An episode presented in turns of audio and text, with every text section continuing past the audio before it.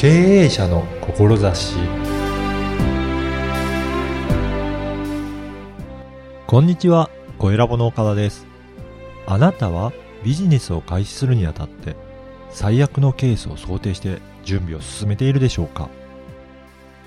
今回は飲食店の経営者にインタビューいたしました。まずはインタビューをお聞きください。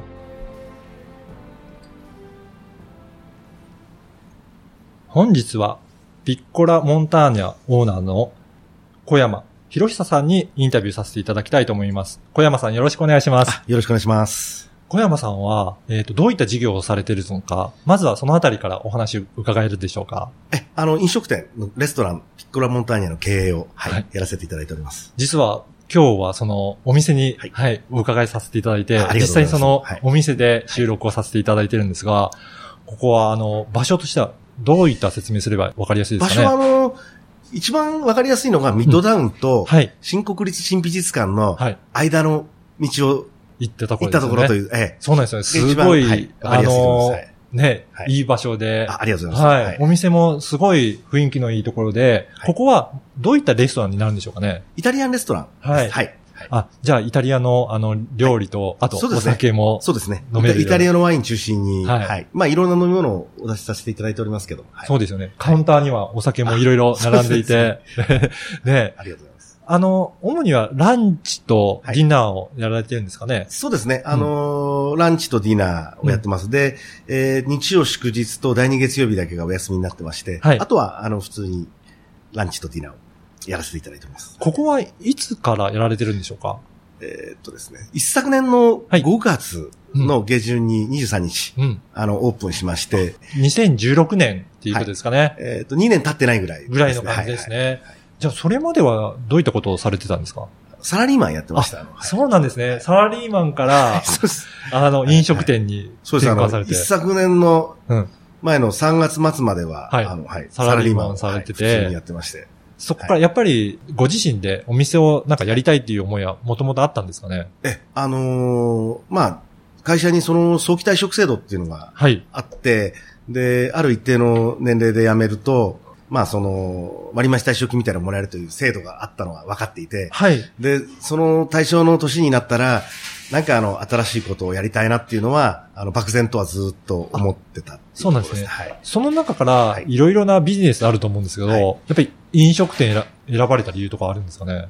そうですね、あの、まあ、一つはその、父の実家も母の実家もはい料亭をやってまして、料亭をされてるんですか？飲食店だったので、はい。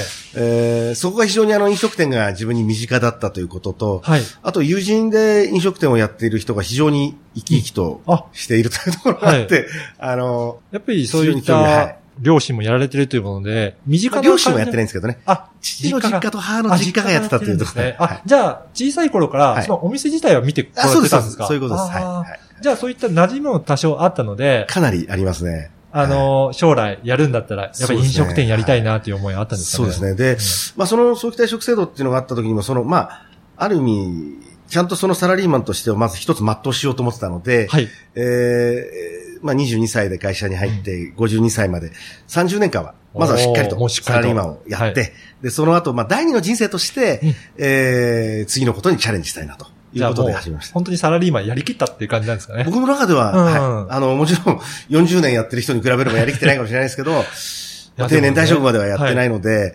えー僕の中では30年でうん結構一区切りというところで、ははい、やりきったつもりではありますけど。じゃあ、今1年半ぐらい経って、はい。やっぱりこのレストランやられてて、はいなんか苦労とかありますかね？えーやっぱりその、やっぱり多いですね。あの、やる前からう、ん。すごくその、飲食店大変だぞとは言われてたんですけど、はい。やってみたらやっぱり言われてた以上に大変だったというところがあります。ああの、当然その、一番はやっぱりどうやってお客さんに来ていただくかっていうところなんですけど、えーもう一つはその来ていただいたお客さんにうんもう一度来ていただく、うんまあ友人を紹介していただくっていうことを、どうやってこう、そういうサイクルを作っていくかっていうところをすごくうん考えてます。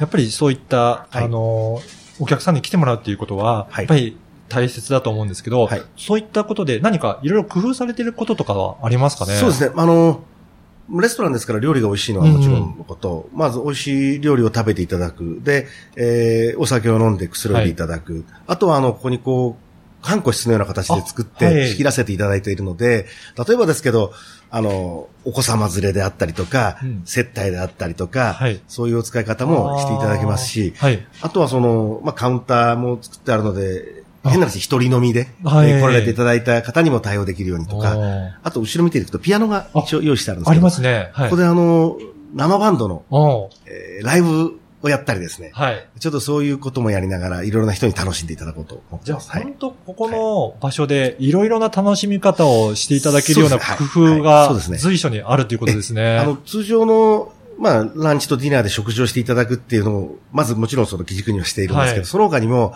変な話ですけど、ダンスパーティーをここでやったりとか、はい。先ほど言いました、その、生演奏のライブもですね、はい。えー、クラシックやったり、ジャズやったり、ああとカラオケパーティー的なのをやったりとか。はいいろんなことを企画してうんやらせていただいて、まあ皆さんに楽しんでいただこうと思って、はい。やっぱりそういったこともアイデアを出しながら、常にいろいろ試してあのー実行されてるってことですかね。やっぱりこう、なんていうんですかね、レストランをただやっているだけだと、どうしてもその、待っているというか、うんお客さんに来ていただくのを待っているだけにはい。なっちゃうんですけど、やっぱり自分でこう、イベントみたいなものを企画することによって、非常にこう、なんかこう、自分の中でもこう、営業的に来ていただくために努力をしているとか、うんいうのが自分自身の納得感にもつながるんですよね。そうですよねはい。そういうこともあって、うん。やっぱり待ってるだけだと、ね、なかなかそうなんです。大変で待ってすけど。いて、どんどん来てくれればいいんですけど、待っていて、来てくれないとすごくストレスだったりもするんで。そうですよね。やっぱり、どんどんお客さんに来てもらうために、いろいろ工夫されてるっていうことですよね。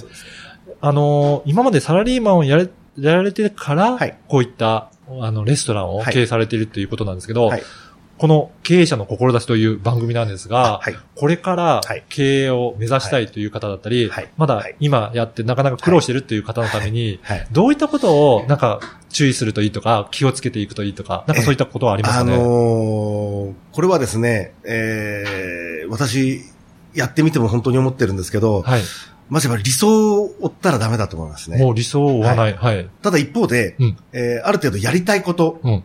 を、やりたい理想ですよね。うんそのことをやらないと力も入らないので、そこはあの、やりたいと思ったことを、はい。えーやるんですけど、やっぱりこう、当然その、費用対効果とか、そういうものを常に考えながら、うん。ビジネスとしてどうすれば成り立つかっていうことを、やっぱり本当に考えて、えー自分の中でこう組み立てていかないと、うん。理想だけを追ってもですね、なかなかその、お採算が合わなければ事業として続かないですから、そうですね。そこをやっぱり、りしっかりと考えていかなければいけないというふうには思ってます。やはり、お金をかけようと思ったら、いろいろなところにそうなんです、そうなんです。あの、かけられちゃいますよね。そもそもこの本当にうちの店もそうですけど、はい。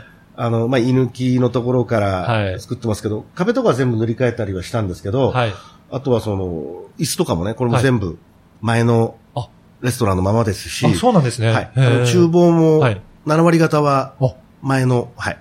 ものを活用されてるっていうことですね。あの、3割ぐらいですね、あの、古くなったりしたものだけを変えて、はい。極力そういうところは、本来ね新規一点新しいことを始めるので、全部新しいもので、ややりたいとという気持ちはもちろんありましたけど、なっちゃいますよね。そこはやっぱりどうしてもそのコストのことを常に考えながら、うんビジネスとして考えなければいけないなっていうのは思ってます。確かにそうですね。だからそういった意味でも理想で全部新しくってやると、ねビジネスとして本当に成り立つのかっていうことを考えなきゃいけないっていうことであの、すね。やっぱりランニングは当然そのこれぐらいのお客さんが来るっていうことを、はい。やっぱりその最高のケースと最悪のケースを考えながら、いろいろな中で自分の中で収支計算をしていましたけど、やっぱりその最悪のケースっていうのがあり得るんだっていうことをうん。常にこう考えておかないと、うん。当然その波に乗るまでは自分の中で持ち出しとか、はい。そういうことも当然出てくるので、そこは最初イニシャルは結構すごく気をつけたところですよね。